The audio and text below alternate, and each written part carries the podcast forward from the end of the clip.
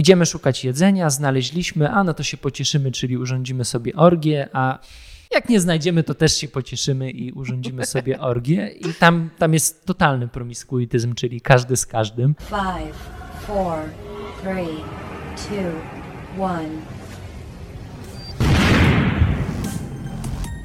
Podcast radioaktywny. Dzień dobry, dzień dobry. Ja nazywam się Małgosia Zmaczyńska, a ty słuchasz podcastu radioaktywnego, czyli luźnych rozmów na nietypowe tematy.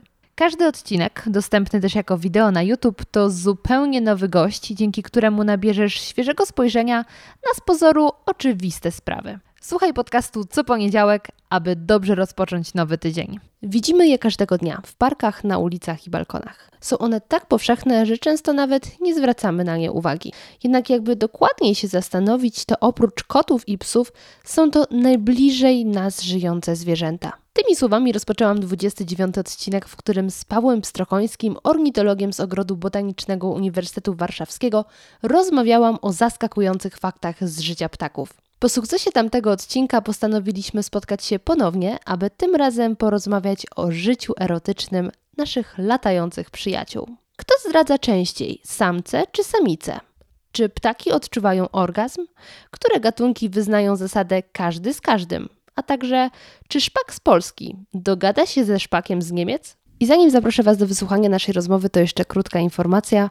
E, mieliśmy małe problemy techniczne w trakcie nagrywania, więc przez pierwsze minuty jakość dźwięku nie jest najlepsza, natomiast obiecuję, że po kilkunastu minutach wszystko wraca do normy i słuchanie to już czysta przyjemność. Dzień dobry, dzień dobry, mój drogi panie Pawle. Dzień dobry. Y, Widzimy się po raz drugi, prawie w tych samych okolicznościach, bo znowu jest chłodno. Wtedy jak nagrywaliśmy też było w Też było, chłodno. było słonecznie, ale Było zimno. słonecznie, tak. I nagrywaliśmy wtedy y, podcast o niesamowitych historiach związanych z ptakami. I ja do dzisiaj, jak ktoś mnie pyta, y, o czym jest mój podcast, to zawsze podaję przykład, że o takich różnych dziwnych rzeczach, jak na przykład, że gołąb potrafi liczyć do ośmiu. To mi rozwaliło sobie głowę z tym gołębiem i do dzisiaj to pamiętam. E, Także no, nasza rozmowa zapisała się tak na trwałe w mojej pamięci i mam nadzieję, że dzisiejsza również. Tym bardziej, że dzisiejszy temat jest nawet bardziej kontrowersyjny. I jest sexy. Jest sexy, ponieważ będziemy rozmawiali o Seksie ptaków. tak, życiu erotycznym. Życiu tak. erotycznym. No, to powiedz mi, co ciekawego masz do powiedzenia na ten temat? E, No, to, czym próbowałem ściągnąć e, ludzi, e, kiedy wygłaszałem pierwszy raz wykład na temat życia erotycznego, stwierdziłem, że to jest chyba taka największa ciekawostka i taki wabik, który przyciągnie e, chętnych do wysłuchania tego wykładu, to to, że 97% gatunków, które żyją na świecie, nie mają penisa. E, Penis w rozumieniu ptasim e, jest tak naprawdę wynicowaną kloaką. Kloaka to jest ten otwór, który znajduje się przy pupie ptaka, tak naprawdę. To jest pupa ptaka. Mhm. E, Czyli to jest otwór, który łączy w sobie jednocześnie układ rozrodczy i wydalniczy. Mm, I te, ta wąska grupa tych 3% ptaków, które te penisy mają, no to tak naprawdę to są penisy, które im się wynicowują, czy im się wysuwają z tego otworu e, kloacznego. Teorii mówiących i tłumaczących, dlaczego ptaki penisów nie mają, jest kilka.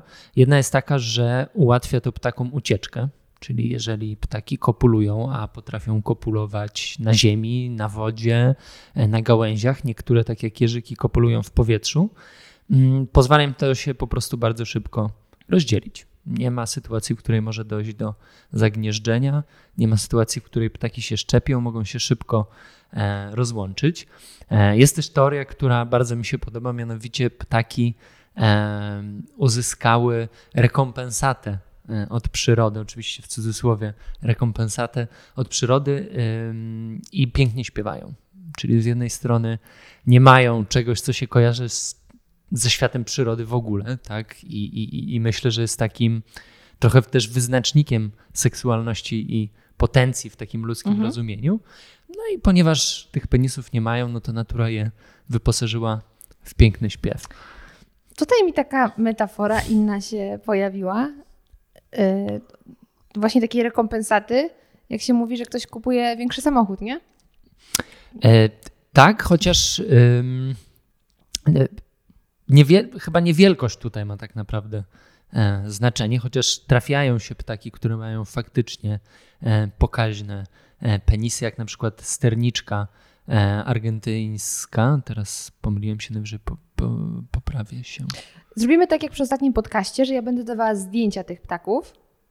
Super. I To był bardzo dobry pomysł, tak, bo ludzie będą wiedzieć. Sterniczka jamajska. Sprawdzimy. Sprawdzimy. Będzie napisane to na y, ob obrazie, na wideo. Także zapraszam na YouTube'a, żebyście się upewnili, jak było. E, w każdym razie, kaczka ta e, ma penisa wielkości swojego ciała, który mierzy do 40 e, centymetrów, czyli w proporcji 1 do 1. Jak? E, tak jest, natomiast też musimy pamiętać, że u kaczek jest em, o tyle to specyficzne, że bardzo często dochodzi w ich świecie do e, gwałtów e, i to się dzieje. Jest to jakiś mechanizm, który w trakcie ewolucji e, powstał, natomiast ewolucja nie promuje zupełnie takich zachowań, szczególnie e, w świecie ptaków. E, Samice bardzo e, dobrze się przed tym e, bronią. Po pierwsze, u takiej kaczki krzyżówki, czyli tej najpopularniejszej, którą e, widujemy na, w parkach nad stawami czy nad brzegiem Wisły tu po sąsiedzku. E, Kloaka rozdziela się na kilka takich kanałów, zakamarków, czyli ten penis, nawet jeżeli kaczor będzie chciał zgwałcić kaczkę, no to najpierw musi trafić do, że tak powiem, brzydko kolokwialnie, do właściwej dziurki. E, a nawet jeżeli będzie chciał już ją zgwałcić, to mm, penisy mają kształt korkociągu i są zakręcone w jedną stronę, natomiast otwory klaczne samicy są zakręcone w drugą stronę. ty mówisz? Więc samice się bronią przed penetracją, której nie chcą. E, W sytuacjach, w których oczywiście e, dochodzi do zbliżenia w wyniku inicjacji samca i samica godzi się na to, e, no to ten otwór wtedy się prostuje i nie ma problemu. Natomiast jeżeli chcą samce dokonać aktu gwałtu, no to odbywa się to wbrew woli w większości przypadków. E, No i samica się broni wtedy w sposób dosyć umiejętny, e, mając też przy okazji możliwość odrzucania takich lęków. E, No ale musimy mieć pełną świadomość, no, świat przyrody jest światem brutalnym, to się zdarza, ale tak jak mówiłem, e, procent e, potomstwa, jakie w ogóle się rodzi z takich aktów, to jest tak naprawdę znikomy. Więc samcom się z punktu takiego czysto ewolucyjnego po prostu tego nie opłaca robić, bo szansa, że to potomstwo przeżyje jest bardzo mała. Więc i tak bardziej opłaca się inwestować w zupełnie inny aparat, który w świecie ptaków jest bardzo rozbudowany, bo tak jak mówię, mamy śpiew, mamy toki w postaci pięknych walk, chociażby cietrzewi, czy głuszców, czy batalionów. Ptaki budują gniazda, czasem bardzo wysublimowane, tak jak remizy. Mm, Ptaki będą przynosić też podarunki i w dosyć taki, powiedziałbym, bardzo zbliżony do nas sposób. I to na tym wykładzie mówię, że tak naprawdę to życie erotyczne ptaków, to życie miłosne niewiele się różni od naszego. To jeżeli chcemy kogoś zdobyć, w świecie naszym, w świecie ludzkim też tak jest, że to samiec e, inicjuje i musi się starać o partnerkę i no, ofiarujemy sobie prezenty. Jest to czymś normalnym. Przekupstwo. Bon, bombonierki, dokładnie. Tak.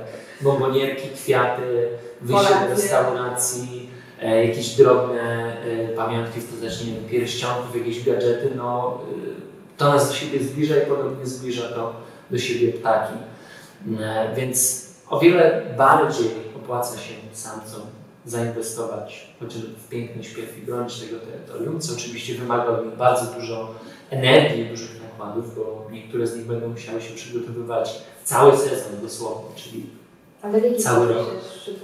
mm, chociażby trzeba przypomnieć sobie piosenkę. Mm, Ptaki, które przylatują, na przykład szpaki, e, trzeba w ogóle zacząć od tego, że wyobrażam sobie, kończy się sezon lęgowy i szpaki odlatują. Podaję jeden z przykładów, ale oczywiście migruje cała rzesza innych e, gatunków. E, latanie jest bardzo takim energochłonną, jest bardzo energochłonną czynnością. W zasadzie pochłania poza utrzymaniem stałej temperatury ciała, tak jak u nas, bo takie są stałe cieplne, wymaga bardzo dużo energii od nich. No, w sumie trochę jak bieganie. No.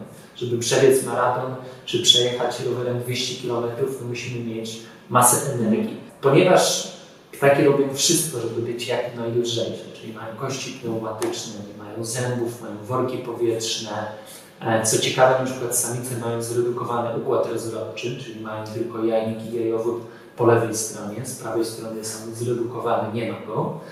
E, obniżają w ten sposób masę swojego ciała, żeby zużywać tej energii jak najmniej. No i wszystko wskazuje na to, jak pokazują badania, że odkurcza się im też mózg, który waży. I na przykład w przypadku człowieka stanowi on dosyć pokaźną masę naszego ciała i zabiera zdecydowaną część naszej energii. E, no i odkurczają się też te partie mózgu, które odpowiedzialne są za śpiew, bo one na zimowisku w Afryce ptakom do niczego nie będą potrzebne. Tam będą tylko wcinały, tam będą spały. E, tam oczywiście będą też walczyć o przetrwanie, żeby nie było nie, nie, nie spłycane, nie. Natomiast tam nie będą musiały rywalizować o partnerów i partnerki. No i w sytuacji, kiedy ten szpak przylatuje tutaj do nas e, na wiosnę, niektóre z nich nawet w wyniku globalnego ocieplenia robią to bardzo szybko, bo już pod koniec lutego, zaczyna śpiewać. E, można się wsłuchiwać w takie piosenki na początku wiosny, bo pojawiają się tam dziwne różne dźwięki i bardzo często są to dźwięki, które szpak zapamięta na zimowisku i w tej chwili je powtarza, więc mogą to być śpiewy jakichś egzotycznych e, gatunków, no ale w którymś momencie musi dojść do przełączenia się jednak i śpiewania w ten taki oczywisty, szpaczy sposób, żeby inne partnerki mogły odpowiedzieć powiedziały, że to szpak śpiewa. Więc trzeba sobie przypomnieć i wtedy te partie mózgu odpowiedzialne za śpiew zaczynają się znowu rozrastać. Ale poczekaj, czyli szpak powinien zaśpiewać piosenkę znaną już tej yy, kobiecie, powiedzmy, czy jednak jak będzie znowu jakieś yy, takie egzotyczne rytmy, to będzie bardziej atrakcyjne? Żeby zdobyć partnerkę, trzeba śpiewać w znajomy sposób. A czy szpak, który jest polski? Może próbując to przełożyć na taki znowu mhm. ludzki język, żeby jakoś można to było sobie zobrazować. No wyobraźmy sobie sytuację, że umawiam się e, z kimś na randkę. E, zostałem wychowany w Polsce, jestem Polakiem, więc załóżmy, że ta druga osoba też jest Polką albo Polakiem, więc rozmawiamy po polsku. Mhm. No ale jednak w jakiś sposób to imponuje, że nagle się okazuje, że mówi, nie wiem, po francusku mm. i hiszpańsku i mówi biegle. To jest fajna umiejętność, tak? Nie dość, że ułatwia nam życie, no to też sprawia, że możemy e, zaimponować e, komuś. I trochę jest tak w świecie ptaków, czyli najpierw on musi się odezwać po szpaczeniu, żeby ta samica wiedziała, że to jest w ogóle szpak, żeby go zarejestrowała, no bo jeżeli on by się odzywał cały czas jak egzotyczny ptak, to nikt by na niego nie zwrócił uwagi, bo nikt tutaj nie śpiewa w ten sposób. Natomiast kiedy się okaże, że on już faktycznie jest tym szpakiem, tak, czyli samica zlokalizuje go i widzi go albo słyszy go. No dobrze, to nie będziemy ukrywać, że nic się nie stało. Mieliśmy problemy techniczne. Yy, wracamy. Wracamy. Przed chwilą słyszeliście dźwięk zapisany na y, aparacie który nas uratował, więc te treści, miejmy nadzieję, nie przepadły. Ale teraz już będzie pięknie i wracamy do tematu szpaków, czyli e, do tematu, że szpak powinien mówić rodzimym, lokalnym językiem, żeby pani szpak go zrozumiała. Tylko zastanawia mnie, zastanawiają mnie dwie rzeczy. Pierwsza to, czy szpak z Polski dogada się ze szpakiem z Niemiec? No bo wiadomo, no jednak oni troszeczkę inaczej mówią, przynajmniej Niemcy. A dwa, czy szpak może nauczyć się na przykład mowy wróbli?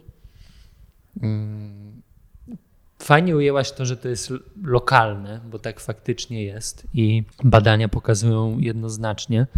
Te były robione akurat na zeberkach, mm, że ptak musi śpiewać lokalnie, żeby zostać e, zrozumianym, żeby zostać w ogóle zauważonym.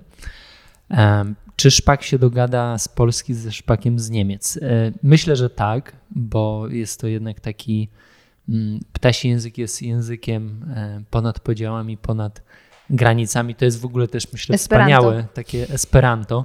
To jest też wspaniałe w ptakach, że one nie znają granic. Tak naprawdę jednego dnia będzie to szpak niemiecki, drugiego będzie e, polski.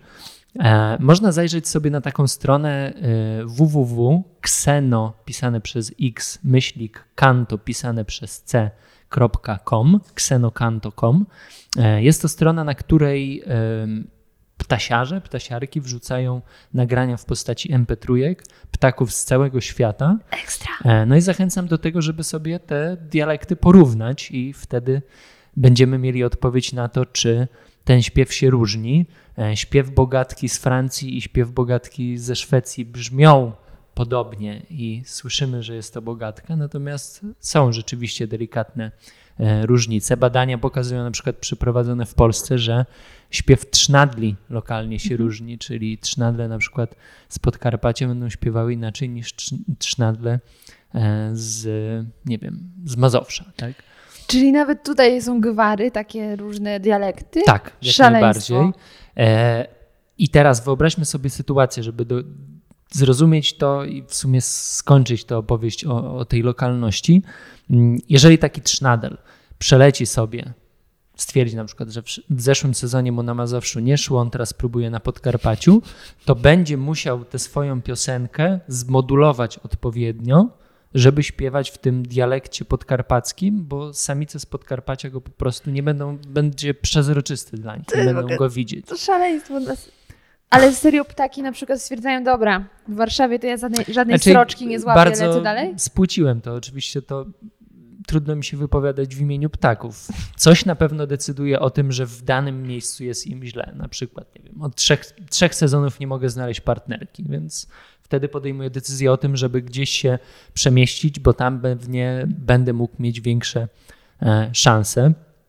Może to być kwestia tego, że jest wysycone siedlisko, czy jest za dużo samców, czy Właśnie, jest się jak... za słabym i nie jest się w stanie przebić tym swoim śpiewem. A jak, jest, e, jak wygląda sytuacja pod kątem w ogóle tego, czy jest więcej samic, czy samców? No bo ogólnie na świecie jest więcej kobiet, nie? Niż mężczyzn. A jak wygląda to w świecie? Nie wiem, jak wygląda to w świecie ptaków. Okay. Ciężko mi powiedzieć. Dobra. E, y, a odpowiadając na drugie pytanie dotyczące szpaka, to akurat też dobrze się trafiło, bo to jest wyjątkowy gatunek. Mówiłem o tym, że one potrafią śpiewać tak jak ptaki e, egzotyczne z Afryki, ale one bardzo dobrze naśladują w zasadzie każdy polski gatunek. Ja już się nabierałem na sójki, które okazywały się szpakami, na dzięcioły, które były szpakami, na makolągwy, które były szpakami, kulczyki. E, to jest wyjątkowy śpiewak, bo on potrafi w zasadzie skopiować niemal każdy odgłos. A myślisz, e, że mógłby się nauczyć mowy ludzkiej tak jak papugi? Czy szpak? Z tego co wiem, Mozart podejmował takie próby, ale to nie wyszło. Były też wielokrotnie podejmowane próby przez wybitnych muzyków skopiowania ptasiego śpiewu, zapisania go na pięciu linii, natomiast jest to e, nieuchwytne. E, ale myślę, że też chyba trochę odchodzimy, bo temat tak, no, śpiewu tak. ptaków to jest w ogóle też, też miałem o tym oddzielny wykład, to jest w ogóle zupełnie inna materia. Natomiast e, po co ptaki śpiewają? No dwie funkcje są podstawowe, wracając do tematu żeby ludziom było miło. Po pierwsze, żeby ludziom było miło, żebyśmy wiedzieli, że przyszła wiosna. E, a po drugie e, śpiewają dlatego, że muszą zdobyć partnerkę i obronić terytorium. I to jest tak naprawdę ta najważniejsza funkcja śpiewu. E, I tak jak mówiłem, pamiętajmy, że mm, te ptaki walczą o przetrwanie, one chcą się rozmnożyć. To jest nadrzędny cel każdego gatunku. Czy to będą pantofelki, czy to będą ptaki, czy to będą ludzie, wszyscy powinniśmy się rozmnażać, żeby przetrwać jako e, gatunek. E, I jak pokazują badania, taki drobny ptak wróblowy, powiedzmy, nie wiem, strzyżyk, sikora, o której już tutaj opowiadałem, jest w stanie wyśpiewać swoją piosenkę w trakcie sezonu nawet milion razy. Więc wyobraźmy sobie, nie wiem, kapelę rockową, która rusza w trasę koncertową i musi zagrać ten koncert milion razy. Oczywiście dla te grupis. piosenki dla grupis. Eee, te piosenki ptasi oczywiście nie trwają tak długo, chociaż nie zawsze, e, bo są średnio? ptaki, które e, śpiewają, potrafią śpiewać na 45 minut bez przerwy. E, no ale to zabiera dużo energii i to, co nam umila wiosnę, jest tak naprawdę w jakiś tam sposób formą walki o przetrwanie i rozmnożeniem się. Nigdy o tym tak nie myślałam, ale to faktycznie. Ale powiedz mi, czy to jest tak, że ten ptak musi e, kilkadziesiąt razy zaśpiewać dla jakiejś samiczki, żeby ona go dostrzegła? Czy to jest tak, że y, no powiedzmy ta laska już po pierwszym razie stwierdza, ok, jak ładnie śpiewa, no to ok, to się zgadzam. Tak.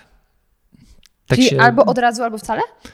E, Nie, są osobniki, bardzo często samcy przylatują wcześniej niż samice, znajdują dogodne miejsce, rozglądają się tu w okolicy, gdzieś w Warszawie, szukają tego miejsca, gdzie chcieliby założyć gniazdo, e, po czym zaczynają śpiewać. No i przylatuje pierwsza samica, nie, nie podoba jej się, przylatuje druga, no mógłby lepiej, przylatuje trzecia, Czy on no, przed każdą osobno śpiewa? Czy jest na przykład cztery stoi w rzędzie? No też trudno to tak spłycić. No to nie jest tak, że one stoją w rzędzie, one bardziej nasłuchują. Tak? Mhm. One przylatują. No i wniosek z tego jest taki, ja nie znam prac badawczych, które tłumaczą e, zjawisko dokładnie, natomiast no, coś w tej piosence jest na tyle urzekającego, że e, samica wybiera tego konkretnego samca i zakładają e, gniazdo. Mm, U kosów jest na przykład tak, i to akurat jest sprawdzone naukowo, że mm, osobniki, które są bardziej dojrzałe, czyli te starsze, mają o wiele większe branie, większe wzięcie. Wiadomo. I samice w jakiś sposób z tej piosenki są w stanie ocenić doświadczenie e, tych osobników. E, Bardzo często śpiew daje też informacje o kondycji samca, o jego pozycji socjalnej, e, więc on pełni naprawdę bardzo ważną i bardzo skomplikowaną funkcję. Myślę, że bardzo wiele jeszcze na ten temat w ogóle nie wiemy. E, I też nauka oczywiście próbuje odpowiadać na te pytania, natomiast jest to dosyć takie, no, jest to fenomen w świecie przyrody.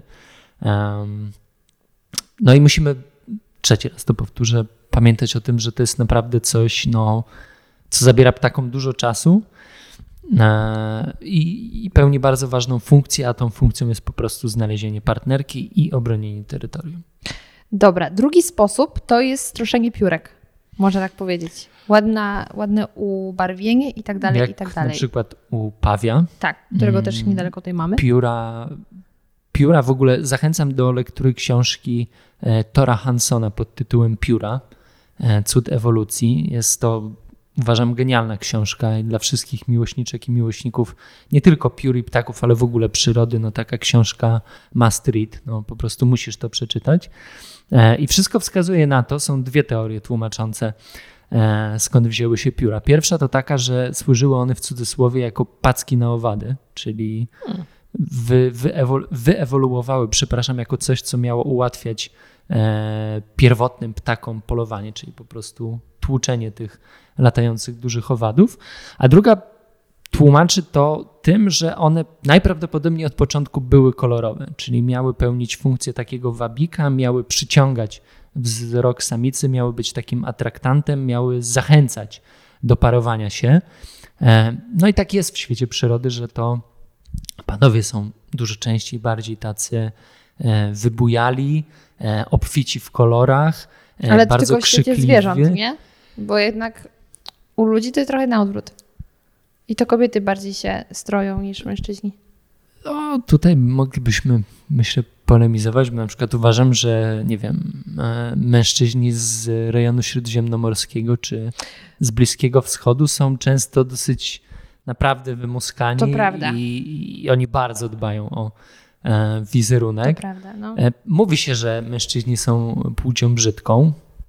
Kwestia gustu, no właśnie, też mi się wydaje w sumie, czemu płeć piękna, płeć brzydka, zale, zależy jakie kto ma podejście do, do piękna. Natomiast u ptaków rzeczywiście to panowie mają te krzykliwe kolory, najczęściej. E, No ale to też jest, coś za tym stoi. No to najczęściej na samicy spoczywa obowiązek odchowania młodych. Mm, To ona będzie siedzieć w gnieździe, to ona będzie opie- opiekować się pisklętami. No i gdyby była, wyobraźmy sobie sytuację y, jaskrawo żółto, pomarańczowo, zielono-niebieska, no Ściągały to uwagę. każdy drapieżnik byłby w stanie ją wtedy zauważyć i no te lęgi by się najprawdopodobniej dosyć szybko kończyły. Natomiast jeżeli jest bura, e, gdzieś tam się wciśnie i e, pamiętam kiedyś na Ursynowie właśnie słyszałem taki głos kontaktowy kosów, więc zacząłem się rozglądać, no i ni cholery nie wiem, gdzie one są, tak? Mhm. I dosłownie po, nie wiem, 5-10 minutach dopiero byłem w stanie zlokalizować gniazdo, które było gdzieś tam wciśnięte między dwie gałęzie i widziałem tylko taki koniuszek głowy samicy wystający z tego gniazda i ptaki jak nie chcą, to pozostają niezauważone. E, więc ten, ta barwa maskująca, to upierzenie maskujące u samic rzeczywiście ma sens. Mm, No a panowie w ten sposób mogą zawalczyć o samicę i jest tu dokładnie tak jak w świecie ludzi, czyli to panowie, że tak powiem, muszą, muszą siebie zareklamować, muszą siebie sprzedać, chociaż jest to najczęściej reklama uczciwa, czyli jeżeli ten kos, o którym już tutaj e, opowiadam, jeżeli on rzeczywiście pięknie śpiewa, no to na niemal 99% on ma dobre geny, po prostu tak jest. Jeżeli jest w dobrej kondycji, to faktycznie to słychać i to przekłada się na potomstwo. A czy ptaki mają jakieś takie triki, sztuczki manipulacyjne, że właśnie bajerują, a za tym nic nie stoi? E, U batalionów jest na przykład bardzo ciekawy e, schemat. Bataliony to są ptaki, które gromadzą się na tokowiskach, czyli takich arenach, na których samce alfa wychodzą na środek, puszą się, stroszą się, walczą ze sobą, a samice są gdzieś z boku, obserwują, no i z reguły ten, który wygrywa walkę, ma dostęp do samicy, kopuluje z nią, zapładnia ją, kura w tym czasie się oddala, idzie do lasu, składa jaja, opiekuje się młodymi, a samiec znowu wraca na arenę i walczy i próbuje zdobyć jak największą liczbę samic, ale okazuje się, że są panowie, którzy e, to nawet trudno ich nazwać samcami beta, tylko są samcami nawet gamma, czyli mają upierzenie samic, czyli udają, że są dziewczynami, chociaż tak naprawdę są facetami. No i w sytuacji, kiedy ci panowie, czyli samce alfa są zajęte walką na arenie, no to oni się krzątają tam pomiędzy tą publiką, pomiędzy laskami, no i jak jakąś wyhaczą, no to dawaj. Przystępują do tego, do czego później przystępuje samiec alfa, czyli kopulują, no i oddalają się i znów krążą gdzieś pomiędzy e, publiką. Ale to jest trik, o którym kiedyś wyczytałem, że nie pamiętam gatunku, ale to też jest dosyć popularna metoda u e, ryb, e, u rybek, więc myślę, że nie jeden organizm wpadł na ten sposób, że jeżeli nie kijem go, to pałą. Boże, świat przyrody jest tak cudowny i jest tak. My tak się wcale nie różnimy od tego świata, a ludzie Nie. próbują udowadniać, że jesteśmy tak wykształceni, tak, Tak mądrzy, wyżsi, tak, tak. tak. się różni. W ogóle się nie różnimy. Mm. W ogóle. No myślę, że potrzeby mamy dokładnie te same. Dokładnie. Sensie, Instynkty. Ale dobra, to poczekaj. To mm, chciałam jeszcze zapytać, no bo skoro właściwie dziewczyny to są te, które, do, do których, e, o których względy walczą ptaki, panowie, to czy zdarzają się samiczki, których nikt nie chce? Mm, Myślę, że tak. I tak samo w przypadku samców. E, Nawet w tej chwili, jeżeli by się rozejrzeć, to można spotkać już e, stada żurawi, e, stada gęsi, które się zbierają, czy łabędzi, i to najczęściej są ptaki, którym po prostu nie wyszło. E, Często jest tak, że są to ptaki, które są młode, jeszcze niedoświadczone. Są to często ptaki, które są zbyt młode i jeszcze nie są płodne, czyli nie weszły e, jeszcze w ten okres e, reprodukcyjny, ale są też to osobniki, którym po prostu jeszcze się nikogo nie udało znaleźć. Ten gwałt, o którym mówiłem na początku, często jest też taką metodą ostateczną, czyli jeżeli nie udało mi się znaleźć żadnej partnerki, no to już chociaż spróbuję tego gwałtu, bo może w wyniku tego będę miał potomstwo i przekażę mm, swoje geny, no bo tak naprawdę za tym wszystkim stoi chęć, tak jak mówiłem, Przetrwanie. przedłużenia gatunku, przetrwania po prostu, E, a zapewnić sobie to przetrwanie można no, na wiele sposobów. E, No ale najprościej jest po prostu znaleźć e, partnerkę. A ile lat średnio żyją ptaki? To zależy. Im mniejszy gatunek, tym krócej. Też im, im mniejszy, tym mniejsza przeżywalność. Czyli z takich na przykład sikor, które wyjdą z gniazda, czy jaskółek, no to jak jedno przetrwa do kolejnej wiosny, to jest dobrze. No i Okej. później to jedno jeszcze musi znaleźć kogoś, z kim może kopulować. E, też mniejsze ptaki szybciej wchodzą w okres reprodukcyjny, No, ale mają już mniej czasu. mają mniej czasu. Ich życie trwa krócej i też szybciej do, dojrzewają. Mhm. Natomiast takie duże gatunki, jak na przykład łabędzie, mm, orły, no to potrzebują pięciu, e, łabędzie czy gęsi czasami nawet 8-10 lat, żeby mieć pierwsze lęgi, więc biorąc pod uwagę, że A dlaczego tak długo? tak jest. No my, my stajemy się też płodni po upływie jakiegoś czasu. No ale no. żyjemy z 80 lat, a nie ile no taka, nie wiem, łabędź ile żyje. Myślę, że nawet koło 40 spokojnie. Serio? No i dobra, no i mamy takiego łabędzia, który powiedzmy po 10 latach będzie po raz pierwszy mm, Ojcem mieć albo potomstwo albo matką. No to czy jeśli jednego roku się uda, to następnego znowu będzie próbował od początku wydać Tak. potomstwo? Że tak powiem, w cudzysłowie tak jest zaprogramowany. Natomiast czy- zdarza się tak, są na przykład takie badania przeprowadzone na albatrosach ciemnolicych i to też jest w ogóle bardzo ciekawy przypadek, który zdarza się w świecie przyrody. Trudno jest go nam wytłumaczyć i wielu e, osobom trudno jest go też pewnie zrozumieć, mianowicie homoseksualizm. I badania pokazują, że e, na takiej e, wyspie na Oceanie Spokojnym e, jest populacja, w której jest wiele związków lesbijskich pomiędzy pan, paniami albatroskami. No i te samice ponoszą bardzo duży koszt energetyczny.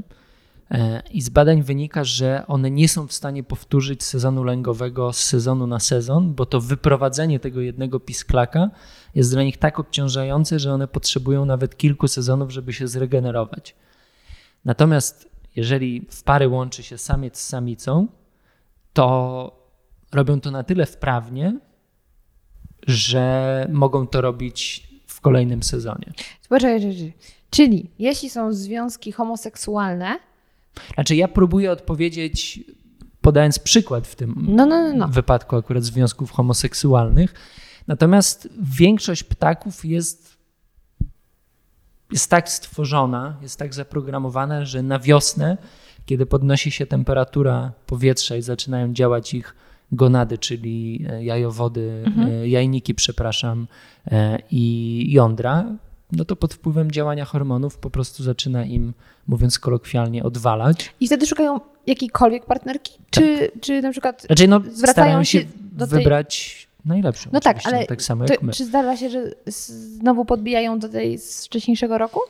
Zdarza się. Natomiast y, to też jest w ogóle ciekawe, że dużo osób i w ogóle się mówi o tym, że ptaki są monogamiczne, a wszystko wskazuje na to, że jest to kłamstwem i Pingwiny fałszem. podobno się łączą. No właśnie, wszystko życie. podobno, ale ptaki mają bardzo dużą skłonność jednak i w ogóle zwierzęta do tego, żeby się zdradzać i to im się po prostu opłaca, bo znowu wszystko się rozchodzi, nie wiem, ciągle idziemy w tym kierunku ewolucji, no ale to, to tak naprawdę do tego się sprowadza. Jest też bardzo dobra książka pod tytułem Samolubny gen, e, w której jest mowa o tym, że tak naprawdę całym naszym życiem i życiem na Ziemi sterują geny, że Mhm. to wszystko robimy tak naprawdę właśnie po to, żeby przetrwać, czyli niejako w cudzysłowie ewolucja steruje nami, e, żeby te geny e, przetrwały.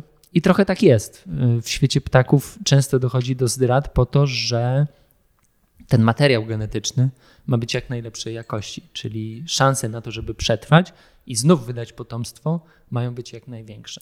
No, ludzie łączą się w pary docelowo na dłużej, no bo trzeba ten kredyt spłacić, a wiesz, ptaki Ptaki go nie mają. nie mają. E, ludzi też, e, my jesteśmy jako gatunek też tak skonstruowani. e, Próbuje się tłumaczyć ten, e, ten zwyczaj e, życia monogamicznie u człowieka tym, że po pierwsze dosyć długo dorastamy i jednak takim małym człowiekiem, niemowlęciem, małą istotą, no trzeba się trochę poopiekować. To nie jest sikorka, która po dwóch tygodniach stanie się samodzielna. E, Ci, którzy mają dziecko, wiedzą, że to jest masa pracy i ten osoby. dzieciak stanie się samodzielny, powiedzmy, w wieku lat 16, a niektórzy nie potrzebują, albo tak, albo, Albo się nie 30. stanie, tak, albo 30, albo 40 i też nie jesteśmy pewni. E, No a taka sikorka po dwóch tygodniach, po trzech, jak wyleci z gniazda, trochę polata z rodzicami i ona nas w następnym roku, jak przyżyje, sama już może być Rodzice. rodzicem i będzie znów szukać kogoś, kto ma najlepszy materiał genetyczny, żeby jak najbardziej zwiększyć swoje szanse przetrwania. Jest też taka teoria mówiąca o teorii dobrych synów, czyli najczęściej wszystko wskazuje na to, że zdradzają samice. Samiec najchętniej chciałby mieć samicę na wyłączność, czyli mieć pewność, że to jest jego samica, on ją może zapładniać i tylko on jest ojcem. Natomiast jak się nadarza okazja, to bardzo często, jak pana domu nie ma, to samica w tym czasie robi to najczęściej z sąsiadem, bo jest blisko, albo jakimś samcem, który lata po, po okolicy, jest wolnym strzelcem, jakimś piórka. amantem, amantem. Tak, ma piękne pióra, pięknie śpiewa i po prostu kopuluje e, z kim popadnie. I tu się zatrzymam na chwilę. Czy e, ptaki też uprawiają seks nie nastawiony na rozmnażanie, tylko tak dla frajdy? E, Zdarza się. Z- Głównie jest to obserwowane u dużych gatunków, takich jak łabędzie czy gęsi, e, ale też u kaczek, które potrafią kopulować poza sezonem. No i znowu tłumacząc, próbując sobie wytłumaczyć takie zachowanie, no w sumie czym to się różni od naszego seksu? No jest to po prostu próba scementowania związku, zbliżenia się do siebie, upewnienia się w wyborze, trochę sprawdzenia, czy się nadal pamięta, jak to się robi, no i treningu, bo przyjdzie wiosna, przyjdzie sezon lęgowy, czasu będzie mało, a trzeba się będzie znów sprawdzić jako e, rodzic. Jest jeden gatunek, u którego e, wykazano coś, co wygląda jak przyjemność, bo też przygotowując się do wykładu, zacząłem się zastanawiać, no właśnie, czy ptaki czują przyjemność z tego, że uprawiają seks. No my wiemy, że ta bomba hormonalna, która wystrzeliwuje do naszego organi- organizmu podczas orgazmu, też nas zbliża i cementuje związek, i okazuje się, że niewiele to się różni znowu w świecie zwierzęcym. E, Jest gatunek bawolika, który ma coś, co wygląda trochę jak mały palec, taki sterczący przed otworem kloacznym. Naukowcy to nazywają pseudopenisem. E, No i to jest jeden, jedyny gatunek do tej pory, u którego udało się zaobserwować coś, co wygląda jak orgazm. E, I badacze obserwujący ptaki, które żyły w wolierze, w zamknięciu, zauważyli, że one bardzo długo kopulują ze sobą. Coś, co jest niespotykane w świecie ptaków, no bo długa kopulacja wiąże się z tym, że jest się zajętym tą czynnością i łatwo można zostać e, upolowanym. No ale u bawolika to potrafi trwać i po 20, po 30 minut. E, No i oni zwrócili uwagę, że w końcowym etapie samiec drżał.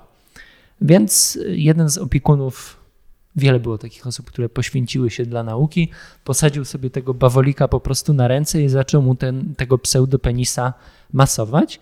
No i po 25 minutach go po prostu delikatnie ścisnął. No i w tym momencie ptak przymknął oczy, zaczął bardzo energicznie trzepotać skrzydłami, zadrżał, po czym nastąpiła ejakulacja. No i chyba niewiele się to w sumie różni od takiego... Praca badacza jest wymagająca. Bardzo, bardzo wymagająca, bardzo ciężka też.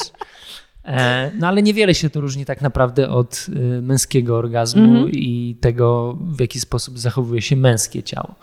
Także no, mamy dowody na to, że całe to życie seksualne zwierząt, w tym wypadku ptaków, no jest tak naprawdę nasze życie jest kopią tego, co dzieje się w świecie przyrody, no bo pamiętajmy, że jakby nie było, no też jesteśmy zwierzętami. Przypominam. Niech się wam nie Jesteśmy, wydaje, że tak. się tak bardzo różnimy. Dobra, ale na chwilę wróćmy do tych ym, homoseksualnych al, a, Albatrosów. albatrosów, bo ja nie wiem, czy dobrze zrozumiałam, że mm, jeśli są pary hetero, to oni spokojnie dają radę co sezon się rozmnażać. Tak, Albo i to bierze się z tego, że samiec jest większy i silniejszy. E, I na początku, w tym pierwszym etapie, kiedy składane jest jajo, e, on dużo częściej się opiekuje samicą, jest lepszy w polowaniu, e, jest w stanie ją wykarmić i jest w stanie dobrze ogrzać to e, jajo. U dzięciołów na przykład w nocy, kiedy, czyli wtedy, kiedy temperatura jest niższa, okazuje się, że to panowie ogrzewają jaja, bo są więksi, mają większą masę, więcej energii E, więc oni się podejmują tego zadania. A jeśli są pary homoseksualne z góry i one też próbują mimo wszystko zrobić skok w bok, żeby się przedłużyć gatunek? Mm, Nie, tam akurat jest taka dosyć też specyficzna, specyficzna przepraszam, sytuacja, bo jest zachwiana proporcja płci na tej wyspie. I jest o wiele więcej samców niż samic, e, więc samicom, i, i tu też jest śmieszne, bo jest odwrócona sytuacja, czyli to panowie decydują, z kim będą e, kopulować, natomiast kopulują z taką liczbą partnerek, z jaką mają ochotę, najczęściej z jak największą, natomiast wiążą się tylko z jedną. I ta cała reszta samiec, która jest zapłodniona, no mówię, mają to wdrukowane, nie chcą tracić tego sezonu lęgowego, więc decydują się na to, żeby się połączyć po prostu w parę z inną I samicą. obie są wtedy. Obie są w ciąży, natomiast wychowują tylko jedno jajo. A co jedno? Piskle. E, też ciekawy trik. e, Samice są w stanie sterować proces, procesem zapłodnienia, więc zapładnia się. Wszystko wskazuje na to, że do zapłodnienia dochodzi u tej, która jest silniejsza. Natomiast skąd wiemy, że one się dogadują między sobą, która jest silniejsza, no to jest zagadka. Okej, i i tworzą przez to związki homoseksualne. Tak, bo natomiast zapłodnione są y, przez samca. E, łatwiej im nie jest, bo mają ciężej, no bo Nie, łatwiej niż gdyby były w pojedynkę. tak, w pojedynkę by nie dały rady. No to jest duży gatunek, gatunek Mhm. długowieczny, więc sama samica nie jest w stanie wykarmić pisklęcia i to też jest próba odpowiedzi naukowców na to, skąd się bierze w ogóle monogamizm. Taki nie w pełni, no bo tak jak powiedziałem, ptaki się bardzo chętnie zdradzają. E, chodzi po prostu o to, że ptaki nie są w stanie w pojedynkę wychować młodych. Bardzo często nawet samiec, jeżeli będzie to alfa samczyk, na przykład sikory modraszki, nie jest w stanie wykarmić 12 dziobów. Po prostu. Fizycznie nie jest w stanie zaspokoić potrzeb e, wszystkich piskląt, więc one bardzo często wtedy giną, ale są takie gatunki na przykład jak wodniczka. To jest taki drobny ptak e, wróblowy, e, kuzynka rokitniczki. No z, tym, z tą różnicą tylko, że jest krytycznie zagrożonym gatunkiem.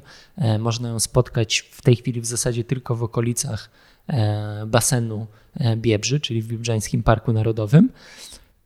I żyje ona w tak atrakcyjnym środowisku, tak bujnym środowisku, tak obfitym w owady, że samica jest w stanie sama zaopiekować się e, szóstką potomstwa, ale znowu u wodniczki jest bardzo ciekawy mechanizm reprodukcyjny, mianowicie promiskuityzm, czyli każdy z każdym, e, czyli spośród tych sześciu jajeczek każde będzie pochodziło od innego ojca. No i z takiego ewolucyjnego punktu widzenia, no to jest to, jest to o co chodzi tak naprawdę w ewolucji, czyli żeby ta różnorodność była jak największa, żeby ta kombinacja genów była jak najbardziej obfita, ta paleta.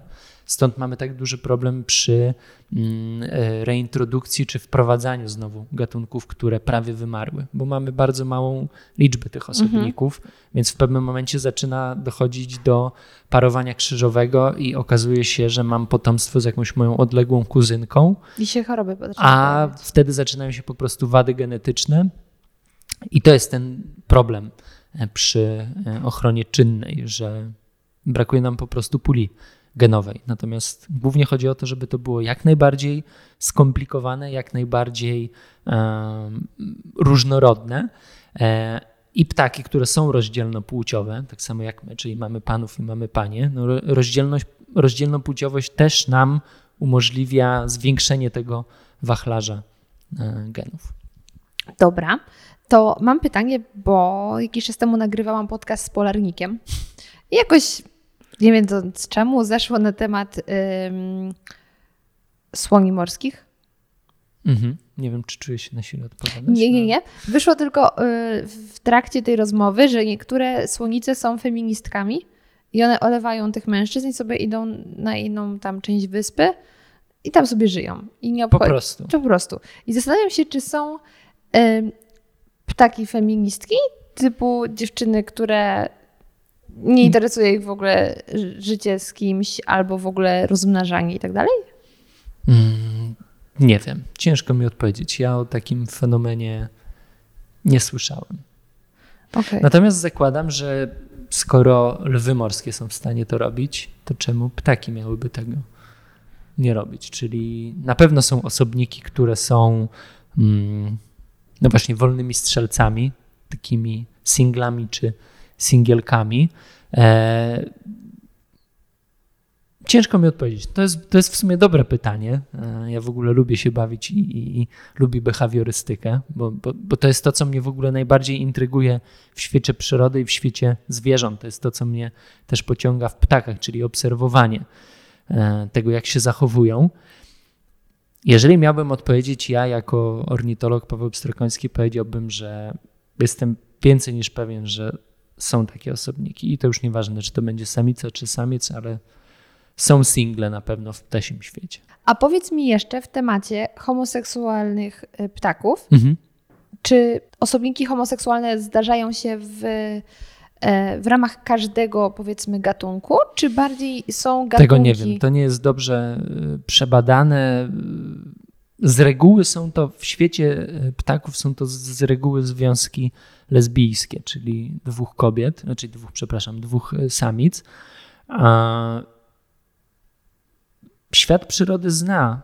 Szczególnie jest to dobrze poznane i przebadane na przykład e, u małp bonobo, które, jak to pięknie ujął kiedyś w wywiadzie e, dyrektor ZO e, Andrzej Kruszewicz, tak naprawdę cieszą się ze wszystkiego, czyli idziemy szukać jedzenia, znaleźliśmy, a no to się pocieszymy, czyli urządzimy sobie orgię, a jak nie znajdziemy, to też się pocieszymy i urządzimy sobie orgię. I tam, tam jest totalny promiskuityzm, czyli każdy z każdym w dowolnej kombinacji. I wiemy, że małpy bonobo e, uprawiają seks homoseksualny. E, seks homoseksualny istnieje też u delfinów, istnieje też u e, ork. E, no, u ptaków są to głównie związki e, mające na celu wyprowadzenie młodych e, u mew u rybitw, e, u albatrosów. To są te przypadki, które ja znam, o których słyszałem, czyli są to głównie ptaki wodne, a jeżeli mielibyśmy mówić o jakichś drobnych wróblakach, to ciężko mi powiedzieć. Tego nie wiem. A y, jeden z moich patronów, Patryk, zapytał, y, które Twoim zdaniem ptaki według Ciebie mają najciekawsze życie y, erotyczne? Jakbyś tak miał wybrać jakiś najciekawszy. Mm najciekawszy przypadek. Hmm. Hmm. No myślę, że ta wodniczka jest takim ciekawym przykładem i pokazaniem też tego, że samica może dać sobie radę i jest w stanie to zrobić, jeżeli nie ma przy niej e, partnera. Hmm. Który gatunek jest najciekawszy? No teraz to mnie trochę zagięłaś. Ja w ogóle nie lubię takich Rankingów. Rankingów też i pytałem na przykład, twój ulubiony gatunek. No nie wiem, lubię ptaki, po prostu lubię je obserwować. A, a pamiętasz jakąś informację, która cię bardzo mocno zaskoczyła? W tym to jak często, nie wiem, potrafią kopulować na przykład wróble albo pokrzywnice. Że są dosyć jurne. I to na przykład jest powód, dla którego w średniowieczu tępiono wróble. Bo wróbel potrafi się bzykać nawet 30-40 razy w ciągu dnia więc ciągle widziano tylko te Skąd ma wróble energii? tarzające się w piasku i chędożące się. I, i traktowane to jako przejaw takiej, takiej, takiego brudu, tak? tego, że one są piekielne, no bo są brudne, bo kopulują. Jeszcze kto kopuluje na, na widoku. E, to jest też w ogóle ciekawe. Ostatnio e, czytałem taki artykuł dotyczący seksualności ludzkiej, że my, zachodząc coraz wyżej E, w, w piramidzie ewolucji zaczęliśmy być coraz bardziej skryci. To jest taki element też ludzkiej seksualności, że my to z reguły robimy w jakichś pomieszczeniach, tak najczęściej myślę, że statystycznie rzecz biorąc w łóżku Albo w domu. przynajmniej nie na widoku. Ale nie na widoku, tak? A w świecie przyrody, no tak jak mówię, no sam kiedyś tutaj nawet e, w Parku Ogrodu widziałem, to w sumie była moja jedyna kopulacja jeżyków, jaką widziałem w powietrzu. To też jest w sumie odpowiedź na Twoje pytanie, e, który jest taki ciekawy. No, Jerzyk robi wszystko w powietrzu. Jak pokazują badania, e, niektóre z samców akurat mogą latać nawet 9 do 12 miesięcy bez przerwy, więc one uprawiają seks w powietrzu. Samica musi złożyć te jaja, czyli schodzi i zakłada je najczęściej w budynkach w tej chwili. I pamiętam jedno takie pytanie e, na spacerze, bo opowiadałem o tym dzieciakom i, i e, już nie pamiętam, czy chłopiec, czy dziewczynka mnie e, spytał, spytała właśnie, proszę pana, ale to dlaczego one się nie lęgną w powietrzu? Ja mówię, słuchaj, no, może kiedyś jakimś sposobem ewolucja, nie wiem, wymyśli jakąś torbę jak u torbaczy, gdzie samica będzie sobie te jajka pakować, na przykład, bo im się nie podobało to, wiem, to była dziewczynka, bo jej się nie spodobało to, że dlaczego samica musi lądować, że ona też przecież mogłaby latać. I mówię, no nie no, ona się musi zająć pisklętami. I wtedy, a dlaczego ona tego nie może zrobić w powietrzu? Ja mówię, wiesz, no nie ma takiej możliwości, no jakby złożyła to jajko, to ono by po prostu spadło. Mhm. No I wtedy zaczęliśmy sobie snuć takie Teoria. wizje tego, co mogłoby się wydarzyć i kto wie, może kiedyś jeżyki będą w ogóle nie dotykać ziemi, będą latać A bez widać przerwy. w ogóle, żeby następowały jakieś duże zmiany ewolucyjne u ptaków w różnych dziedzinach? E, Są badania na jaskółkach ze Stanów pokazujące, że już w trakcie jednego pokolenia, czyli w przeciągu jednego roku, już mogą zajść zmiany e, w organizmie ptaka. Tam badano akurat kształt skrzydeł i okazuje się, właśnie, jeżeli mielibyśmy to porównać do jeżyka, który nie jest jaskółką, on jest bliżej spokrewniony z kolibrami, należy do ptaków krótkonogich, to on ma bardzo długie, takie spiczaste, ostro zakończone skrzydła i to sprawia, że jest wyśmienitym lotnikiem. No to jest stworzenie stworzone do tego, żeby latać, żeby szybować. E, No on w ogóle osiąga zawrotne prędkości, mm, jest niezwykle zwrotny, ale okazało się, że u tych jaskółek, które bardzo często zakładały gniazda w pobliżu autostrad, nieważna była prędkość, tylko skrętność. I okazało się, że zmieniał się w ogóle profil skrzydła i ptaki chciały być coraz bardziej zwrotne, żeby unikać tej kolizji, zderzenia z pojazdami, natomiast prędkość już nie miała dla nich sensu, liczyła się tylko zręczność i zwinność. To pytanie trochę y, w temacie, trochę nie do końca, bo moja inna patronka, Monika, zapytała, że ona często jeździ rowerem, to musi nagle hamować, bo na środku drogi stoi ptak. Jakieś sroki, jakieś inne ptaki.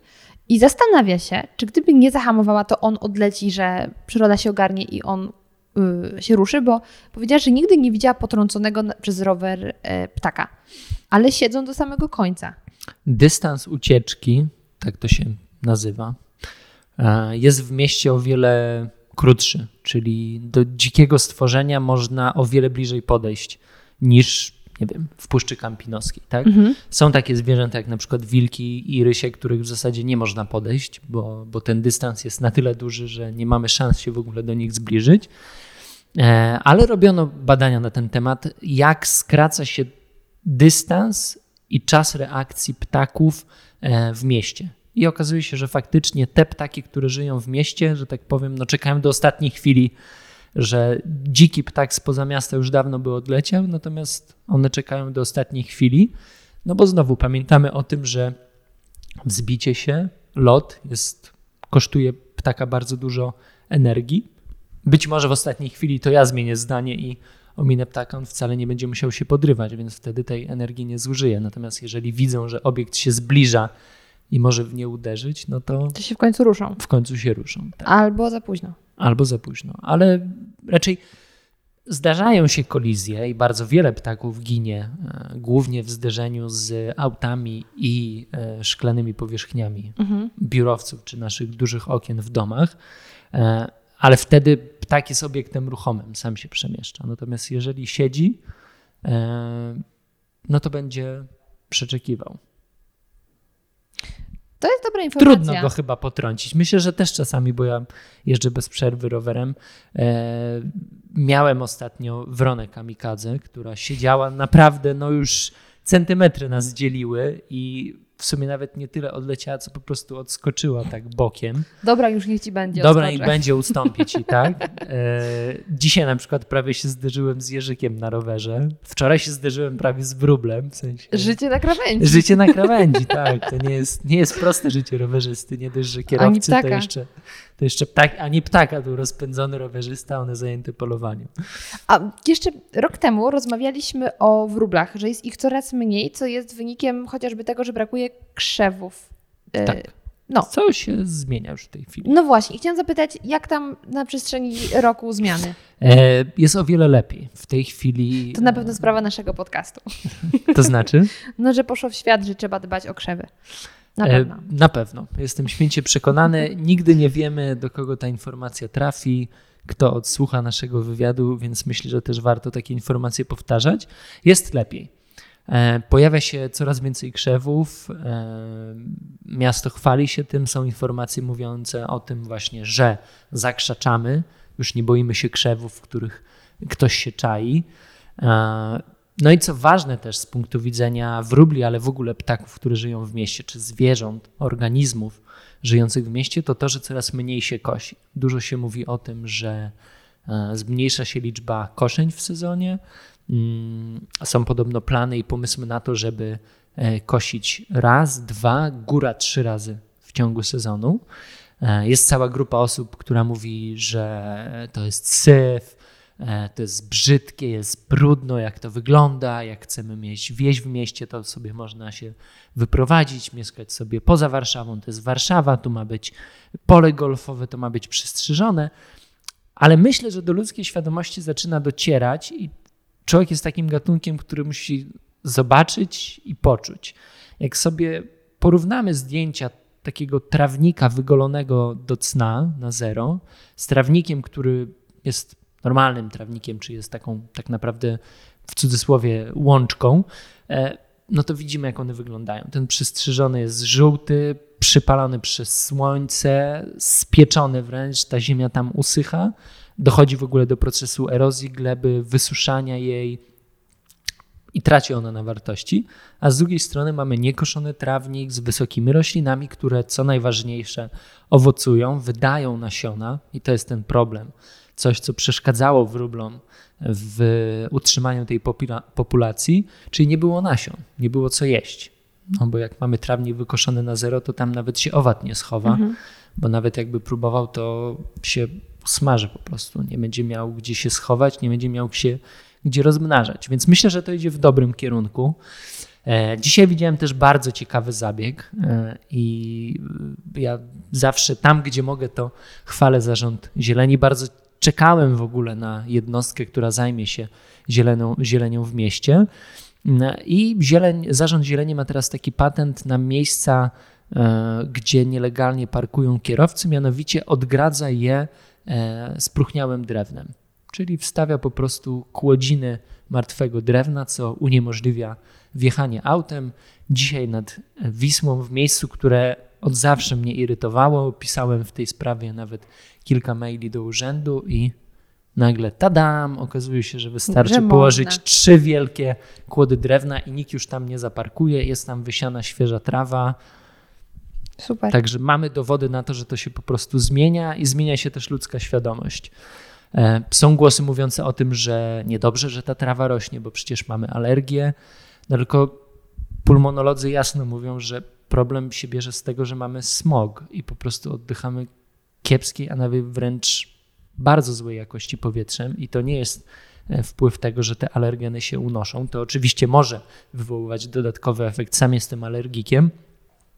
Natomiast no, pamiętajmy, że musimy mieć kontakt z patogenami. Bo najgorzej, jak już go w ogóle nie będzie. Dokładnie, bo jeżeli będziemy mieć zbyt czysto, zbyt sterylnie, i to też był w ogóle przez duży, duży, długi może bardziej czas problem wielu e, miast, czyli ta sterylność, to, że wszędzie musi być przystrzyżone, wygolone, asfalt na zero, no tak naprawdę pustynia, a no, my jako organizmy wywodzimy się z zupełnie innych terenów.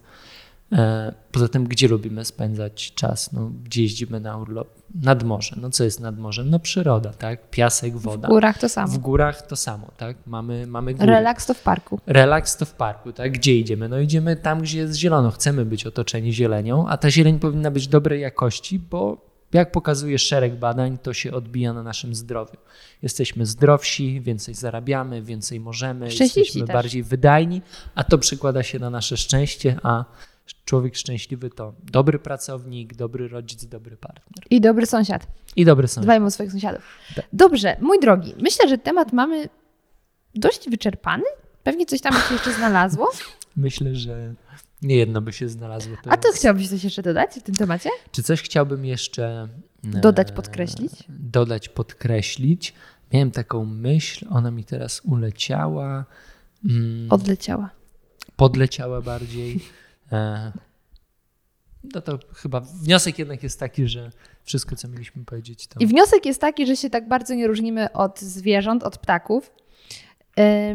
I powiem tak, nie żegnam się z Tobą ostatecznie, bo ja coś czuję, że my się jeszcze y, nieraz spotkamy i pogadamy o ptakach. Tym bardziej, że jestem ciekawa, czy przywieziesz jakieś ciekawe informacje z Twojej podróży, która się za chwilę szykuje. do Izraela. Do na Iz- pewno. To, To miejsce przelotu sobie. ptaków. Tak, to tam, rezerwuj tam sobie będzie terminy. dużo się dziać, myślę. I wtedy się spotkamy ponownie i pogadamy. Może zahaczymy też o pingwiny, które nie są do końca związane z miejscem Twojej No, wędrówki, ale ta też szerokość, są wdzięcznym tematem. Są, tak, to jest też. To jest moje marzenie, bo mówiłaś, że przeprowadzałeś wywiad z polarnikiem. Strasznie bym chciał pojechać na Antarktydę i zobaczyć. Boże, jak on mi opowiadał o tych pingwinach, że powiedział, że prawdopodobnie jakbym sobie tam e, przyszła i usiadła, to te pingwiny przyszłyby mi usiąść, Tak, przyszłyby usiąść mi na kolanach, tak, żeby było cieplutko. Po prostu Tak. naleją swojego Ale pingwina, więc To, spoko. to wynika z, chyba z tego, że one po prostu. Tam mało ludzi jest, a większość zwierząt tak ma, nawet nie wiem. Wystarczy gdzieś w Puszczy Białowieskiej wejść w teren mało uczęszczany. Są przecież zwierzęta, które żyły w puszczy, żyją i nigdy na oczy człowieka nie widziały. E, Więc traktują nas jak po prostu jeden z dodatkowych elementów. No, jesteśmy jednym z gatunków, tak? I też przez wiele lat pamiętajmy o tym, że wspólnie egzystowaliśmy w takich miejscach i no, jakby nie patrzeć, to jednak człowiek robi więcej szkody niż pingwin w środowisku. Nie wyobrażam sobie pingwina, który robi coś złego. Nie wyobrażam sobie. Ja też nie. Raczej krzywdzą siebie pewnie, bo też tak Walcząc jest, o partnerki? walcząc o partnerki, natomiast no, nie wyrządzają takiej szkody sobie wzajemnie i, i, i naszej planecie, ale to też chyba temat na inną dyskusję. Także widzimy się y, za rok. Może dwa. Może, może nie, może szybciej. Y, A na, na ten moment bardzo Ci dziękuję. Ja również. E, No i życzę samych wspaniałych obserwacji. Dzięki. I jak wrażenia? Mam nadzieję, że dowiedzieliście się z tego podcastu wielu ciekawych rzeczy, a także rozbudziliśmy Waszą ciekawość świata. Jeśli tak, to gorąco zachęcam Was do wysłuchania 29 odcinka, w którym to po raz pierwszy spotkałam się z Pawłem i usłyszałam m.in., że orzeł wcale nie jest symbolem Polski. Jeśli chcielibyście pozostać ze mną w kontakcie, to zapraszam Was na Instagram zmaczne.go, na Facebooka podcast radioaktywny, na Twittera ma Zmaczyńska, a także do kontaktu mailowego podcast radioaktywny małpa.gmail.com. Pamiętajcie, że jeśli podobał Wam się ten odcinek, jeśli lubicie słuchać podcastu radioaktywnego, to koniecznie dajcie znać o nim swoim znajomym. Niech oni również poznają wspaniały świat podcastów, a także, kto wie, być może dzięki podcastowi polubią poniedziałki. Bardzo Wam dziękuję i do usłyszenia już niedługo.